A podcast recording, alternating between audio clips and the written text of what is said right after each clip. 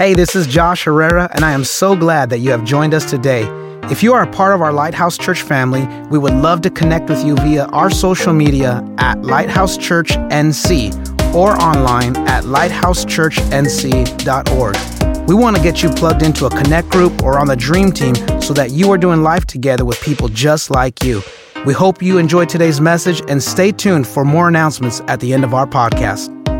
Okay, let's dig in. Let's go to Psalm 19, verse 1. It's uh, one scripture that I'm going to read, and then we're going to jump into um, everything that we got for today. So, Psalm 19, verse 1. If you have your Bibles, open up up there. We'll also put it up on the screen. It says, The heavens tell of the glory of God, the skies display his marvelous craftsmanship. Let's talk about science and faith. And before I go any further, let me just take you through one more prayer. Can we do that? Let's pray. Father, we thank you for this day and we thank you for all the incredible things that you are doing here in this house. I thank you, God, for the time of worship that we had.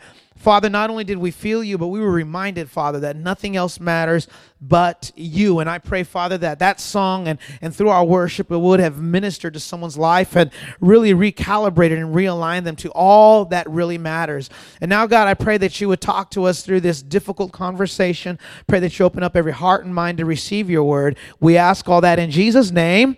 Amen. Clap your hands one last time, and you may be seated. How do we reconcile science and faith? Well, as we began to go down this subject of science and faith, um, th- there was a couple of things. There was a couple. Can we bring up the lights one more time, just a bit? There's a couple of questions that I asked myself that I really wanted to reconcile.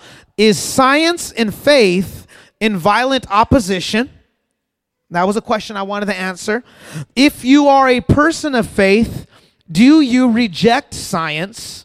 How do we reconcile our faith when sometimes it seems like it collides with science? So, so those are the three questions that that that I walked into, and I and I really tried to approach this subject eyes wide open, and and and and these are the questions that I really wanted to answer, and and thankfully, um, and, and through a lot of YouTube research and, and reading, I, I, I, couldn't help but stumble upon um, some of the things that the astrophysicist Neil deGrasse Tyson talked about. Anybody familiar with Neil deGrasse Tyson? Y'all know who that is?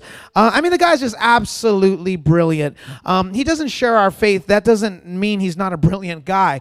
But I couldn't help but listen to some of the conversations that he had on the subject because I felt like it was a perspective that I needed to get. And he said this because I, I say all that because I, I, want you to know who is saying this. And it was actually Neil deGrasse Tyson, the well known astrophysicist, who said this that science and faith are not in violent opposition. Science and faith are not in opposition. He went on to say, and I'm quoting him, that 40% of scientists have affirmed that they are Christian.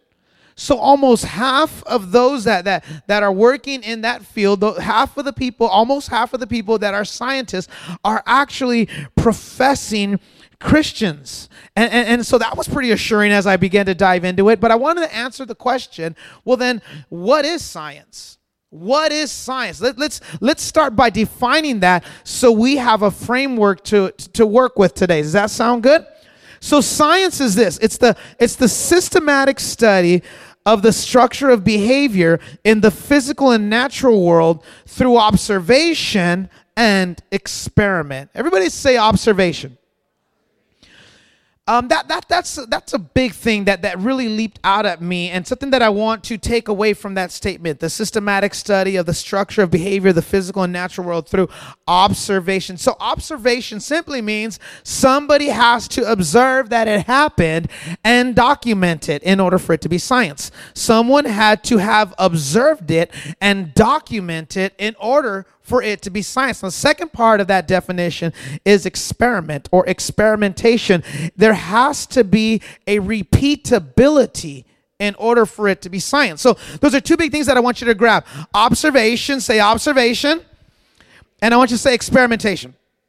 There has to be observation and there has to be experimentation. Now, now, that we know that, let me let me take a leap here and say that we are taught various theories in particular to our origin because oftentimes when you talk about science and faith it's this this question of going back to how in the world did we even get here? And so we are taught various theories of our origins that are called science. And here's a big point that I want to make. But there's a lot of things that are passed off as science that are actually just theory. There are a lot of things in, in, in a classroom setting that are taught as science, but do not fit the definition of science. They don't. And, and, and, and, and so if it wasn't observed, okay, and if it can't be repeated, then it does not classify as science by the definition of science. If someone was not around to observe it and no one has been able to repeat it, then it is not science by the definition of science. You guys with me so far? Now, going back to what Neil deGrasse Tyson said, because he had a lot of good stuff that he said, but that he also said some things that I don't agree with. And it's okay to not agree with someone and still think that they're a bright, brilliant guy. But he said this Neil deGrasse Tyson also said this faith does not belong in the science classroom. That's a big statement. Faith does not belong, or religion does not belong in the science classroom. Now, this is a big shocker for some of you, some of you, you, you it's, it's, not a big shocker, but some of you, this statement might might might get a, a reaction out of you. But I actually happen to agree with him.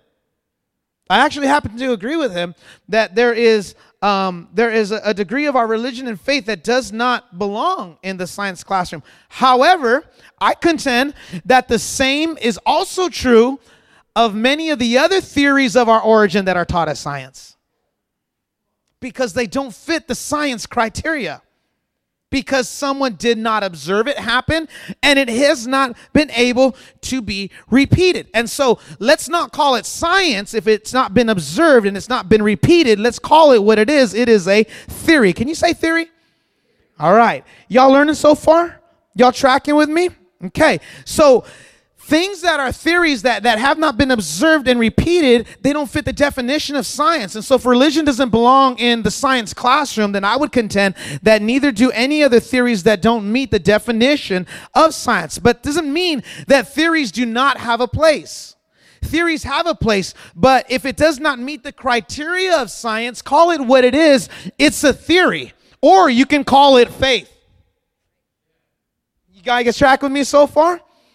If it's a theory that you believe in, call it what it is. It's faith. Now, now there's two different types of, there's two definitions of faith. Let, let me quantify that statement, okay?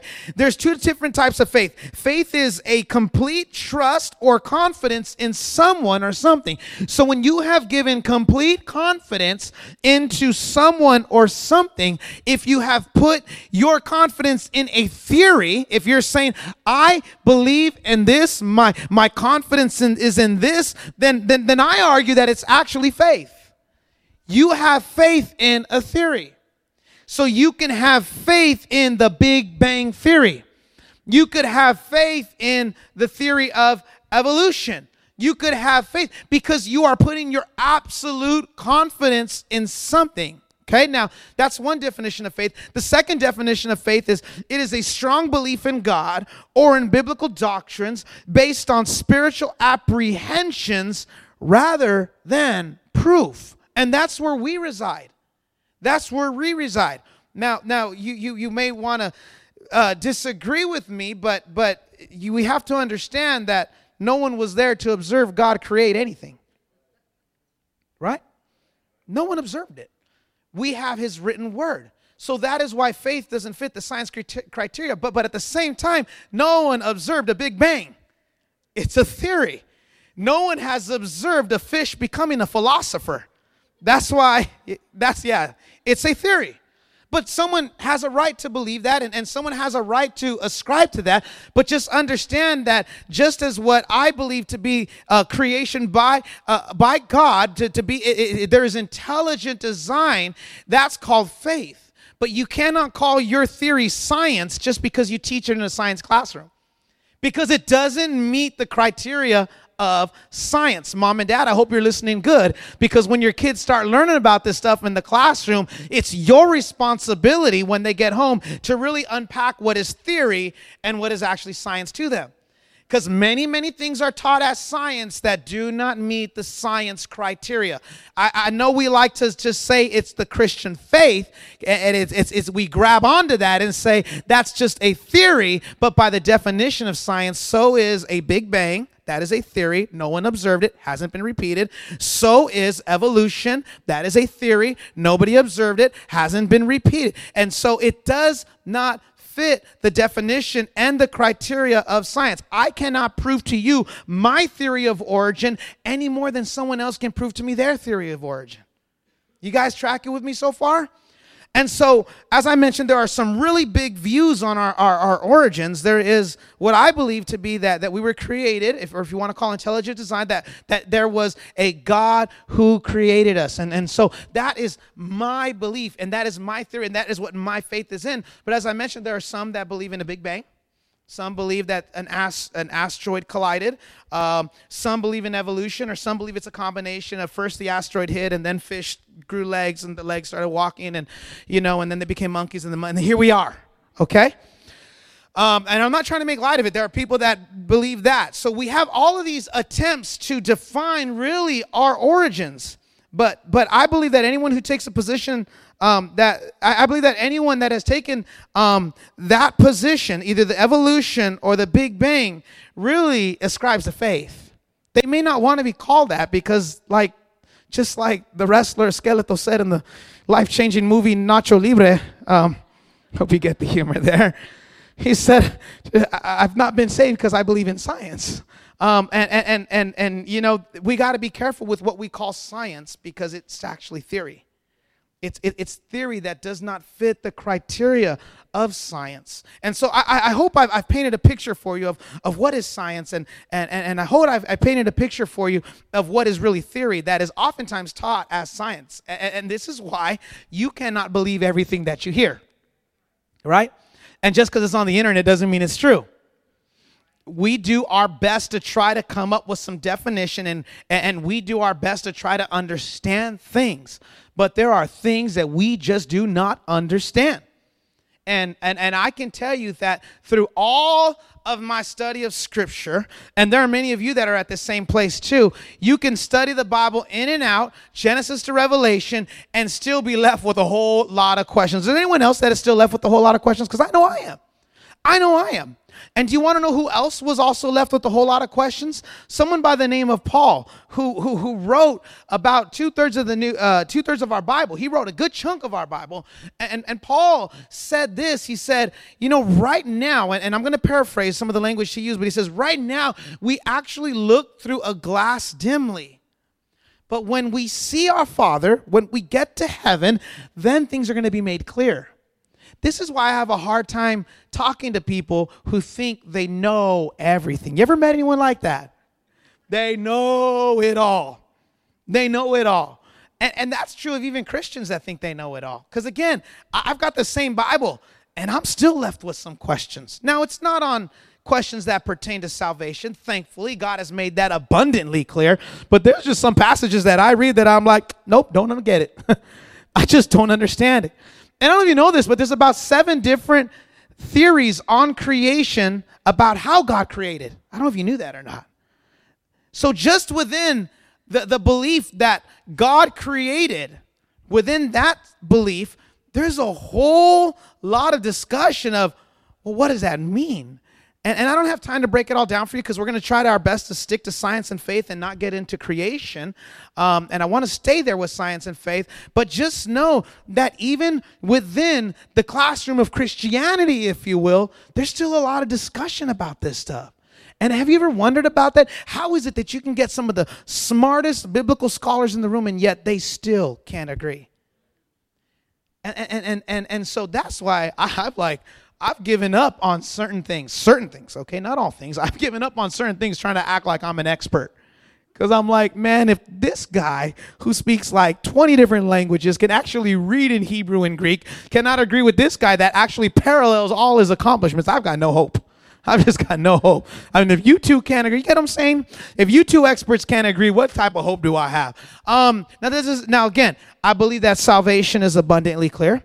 I believe that God and, and, and His Son and His Holy Spirit and how it works in the earth today, I believe that's all abundantly clear. I think that what is truly important has been made abundantly clear. But there are some things where I just kind of scratch my head and I'm like, man, I just don't know. But I'm going to ask Him when I get to heaven, hey, what did you mean by that? And then and, and, and back in um, back in the old church, and, um, I, I, I uh, thank you all for indulging me every time I go back to the old church. Um, because as you probably picked up already, for those of you that have been coming, you know that I grew up in church and I grew up in old church and, and long church. You know, you could fall asleep halfway through, wake up, and still catch the sermon type of church. Um, you know, but they would sing these songs. And I remember one, We Will Understand It Better by and by. Do you guys remember that one? Okay. Uh, and, and I remember that song, but but we even made a song out of it. Like, look, we're not gonna understand it all here, but when we get to heaven, we're gonna understand it better. And so and, and, and so that's why I am okay to say that my faith does not belong in the science classroom. Because it's something that doesn't fit the criteria of science, but that's the same with many of the other theories. Say many of you're with me so far. All right. Now let me take a little deeper. So we've talked a little about science and we've talked about um, scriptures, but but but here's what I found. This is the next point that I want you to get. These scriptures embrace science. The scriptures embrace science. They're not in opposition. The scriptures embrace science. Let me read you a passage of scripture in Daniel. It's going to come up on the screen. Daniel chapter 1. And uh, let, me, let me give you the context and then I'll, I'll read the passage of scripture. So, um, in, in, in the history of Israel, if you go back and you read the Old Testament, how many Old Testament Bible readers do I have in the room right now? Please read the Old Testament. Don't skip it, all right? I know some people just like to go through the New Testament and say that the Old Testament does not apply. While there is a lot there is a lot in the Old Testament that does not directly apply to us. How else are you going to know the nature of God?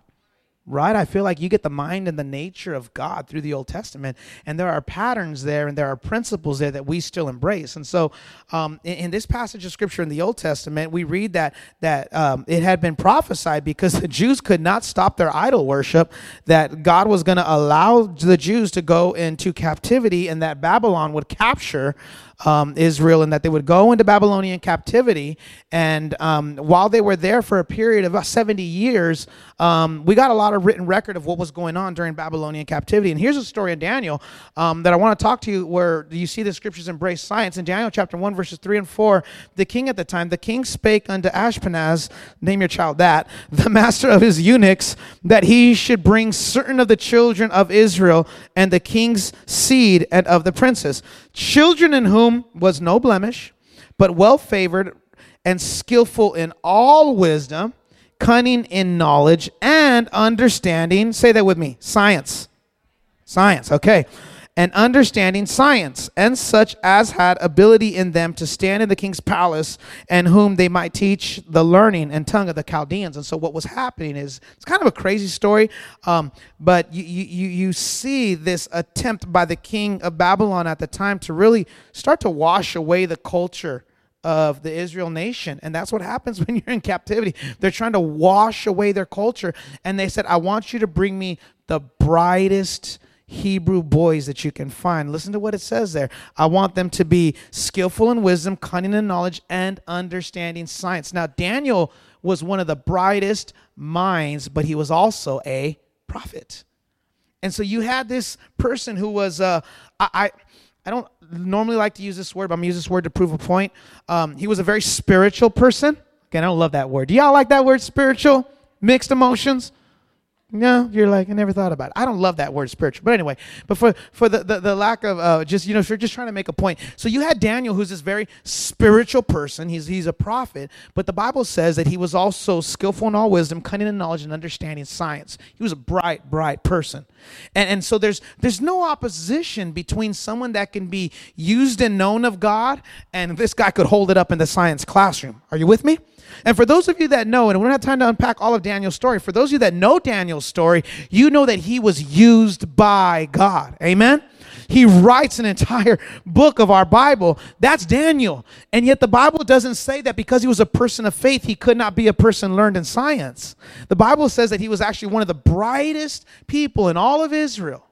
And he also happened to be a prophet. Let me take you to another passage of scripture. Let's talk about King Solomon, the wisest man to become uh, the king of Israel. And, and, and the Bible teaches us, and, whether, whether it's literal or, or, or, folk story, that's up for your debate, that God came to Solomon by dream and told Solomon, you know, what would you like me to do for you? Um, it's, it's, it's almost like Aladdin. You know, the genie shows up. It's like, what do you want?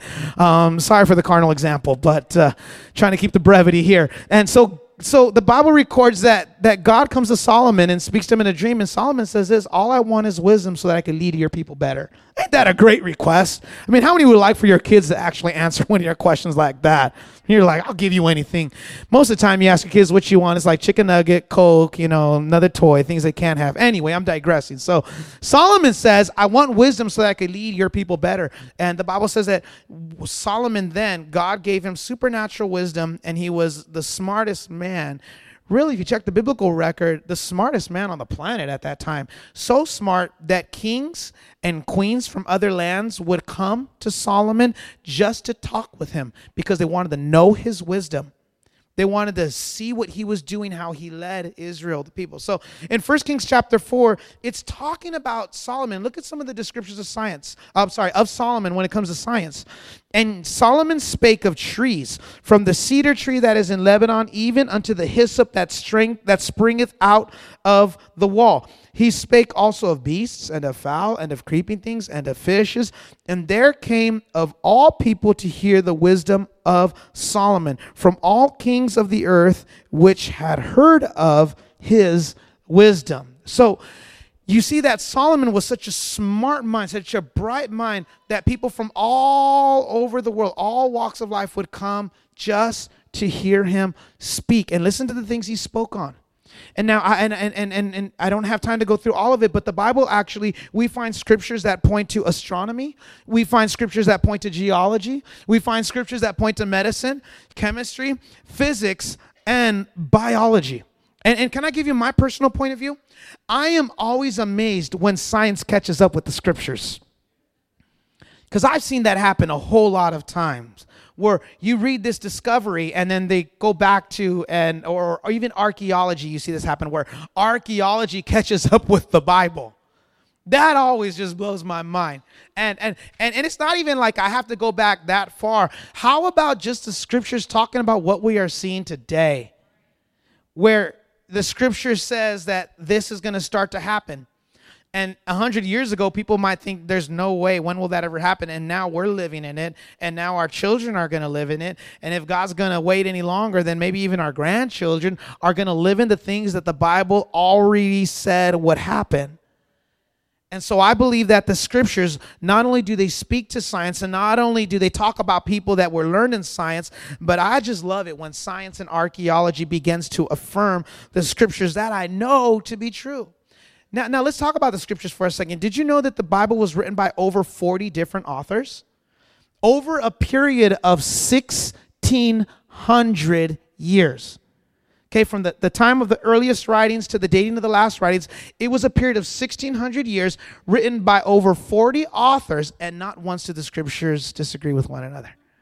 And the scriptures, when put into their proper context, are never in conflict. Man, you could not put 40 people together in a room today and can get them to agree on anything. Can I get a good amen on that?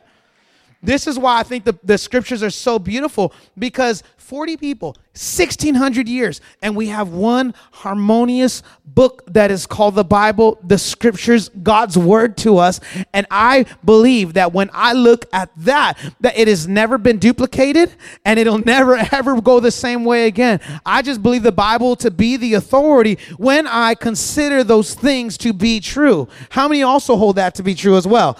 That the Bible is that that is that I mean, it is the number one best-selling book of all time.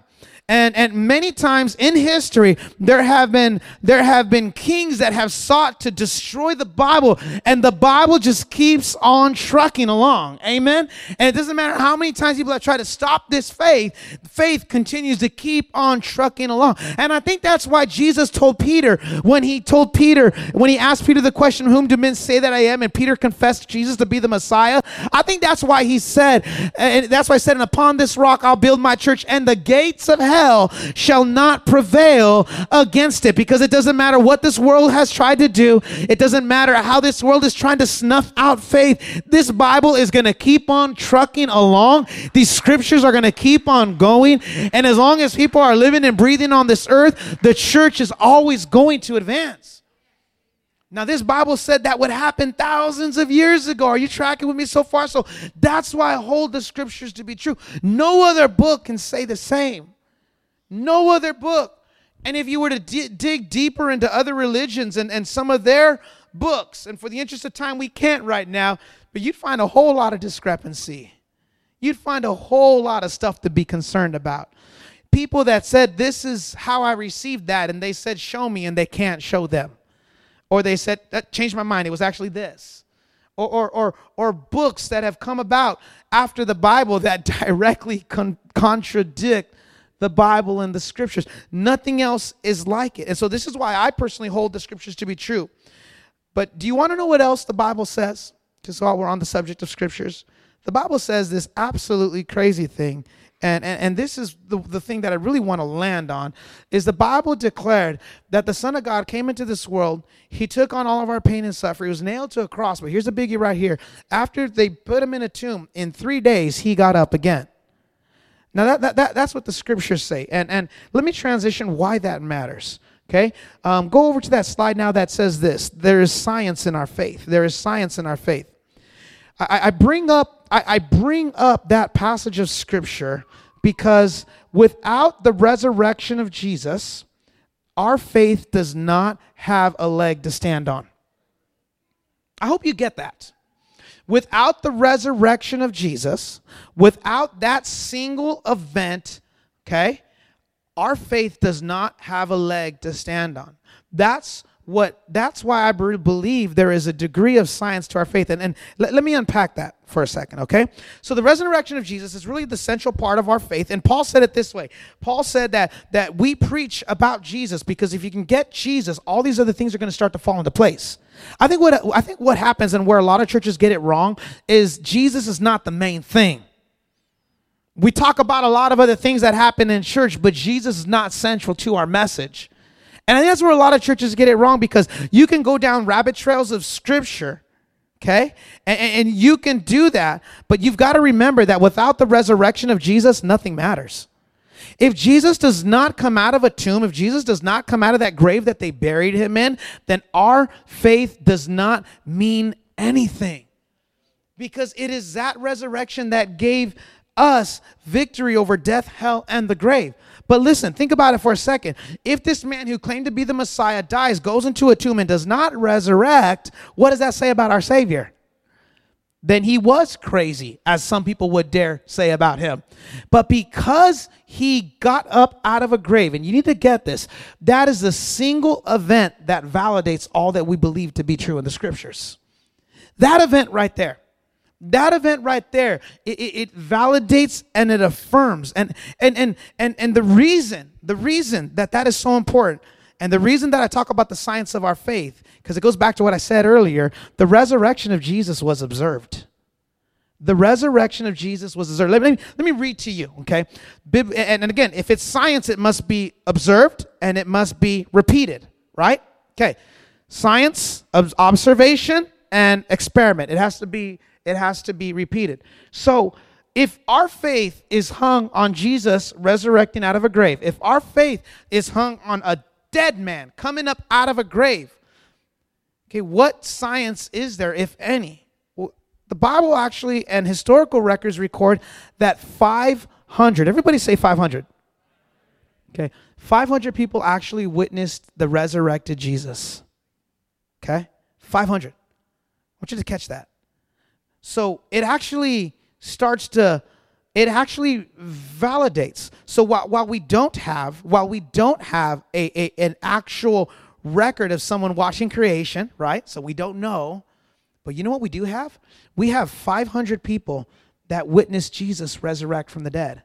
And it didn't just happen one time, it happened on 12 different occasions in a 40 day period after his death. Jesus offered himself to be touched three times, where he said, Go ahead and touch me. Go ahead and touch me. It's recorded that he offered himself to be touched in three different occasions, and we know that it happened at least twice. And he showed his scars on two different occasions, and he ate with his disciples. How many y'all like to eat? He ate with his disciples. Y'all are weak. You're like, is that a trick question? It was not a trick question. I mean, Jesus is so cool. He's like, I'm gonna just eat with you. You know what I mean? It's like that's just cool. Cool Jesus. Hashtag that. Anyway, and he ate with his disciples three to four times. And on four encounters, Jesus was worshipped when he showed himself to his followers. You guys tracking with me so far? So while I may not be able to say to you with absolute certainty that I know how the world was created, I can tell you that 500 people saw him after he got up out of a grave. And I don't know how many people you need to have tell you in order to confirm a story, but that's a whole lot of people saying we saw him. That's a whole lot of people that observed him. So, observation, experimentation. Well, we know there's not going to be any experimentations. They didn't experiment with him. But, but, but if we were to just take a step back and just ask ourselves, did anyone see him? There are 500, 500 people that we find from biblical and historical records. And some of those historical records are not the bible. Y'all know that there was other writings that happened around the time of scripture that were not intro- that were not put into the canon of scripture. So there's other writings by the early church fathers that are out there and there are 500 over 500 people that said we saw him. Come on. We saw him we touch him. So, so the scriptures that we by faith accept also accepts and embraces science as it brings to a close. So the scriptures embrace science. They're not in disagreement. They are not in disagreement. But what the scriptures do it is it, it, it embraces Jesus, the Son of God.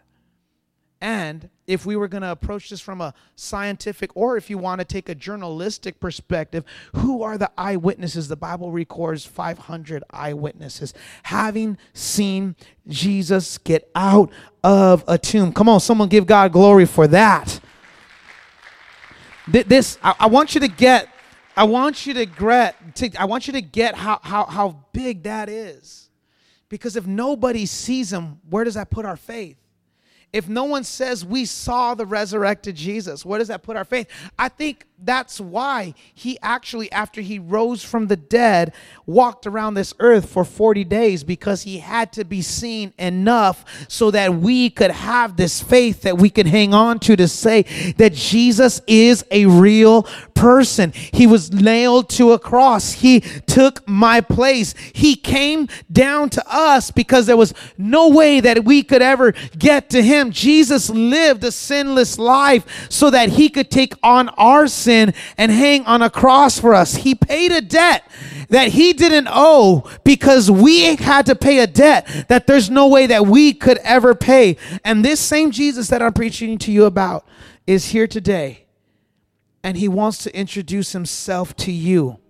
You see, if you've never accepted Jesus, if you've never invited him to be Lord of your life, I want you to make that decision today as we shared earlier, in a couple of weeks, we're going to have Baptism Sunday, and Baptism Sunday is a day where we go public with our faith. We profess that we have put our belief in Him. And like I said, there are a lot of things that you can put your faith in. But I would always ask you, ask yourselves, is this put what what, what validates this theory? What validates this theory? And the scriptures, while we get a whole lot of stuff, some of which we understand, some of which we don't understand, the big thing is Jesus. The big thing that we preach is Jesus. At the center of the gospel is his life, his death, his burial, and his resurrection. And because that happened and because it was observed, I stand in the confidence of knowing that he is here today. And I want I hope I arm some of you with something to take back. Because the next time you're taught something as science, ask yourself, did anyone see it? Now, I, now I, I'm not gonna I'm not trying to compel you to get into it with your eighth grade like science teacher. That's not my heart. Okay, that's not my heart. But parents, I also hope I gave you a little something that you can talk to your kid about. because a lot of things will be taught to you and they'll say it's science. And you'll have to ask yourself, who saw it? But you know who saw Jesus? Over 500 people saw him. Come on, clap your hands for the risen King in this place today. If this message has blessed your life, I want to encourage you to share this message with others or go online to our website and consider making a donation so that we can continue bringing you content just like today's message. God bless you.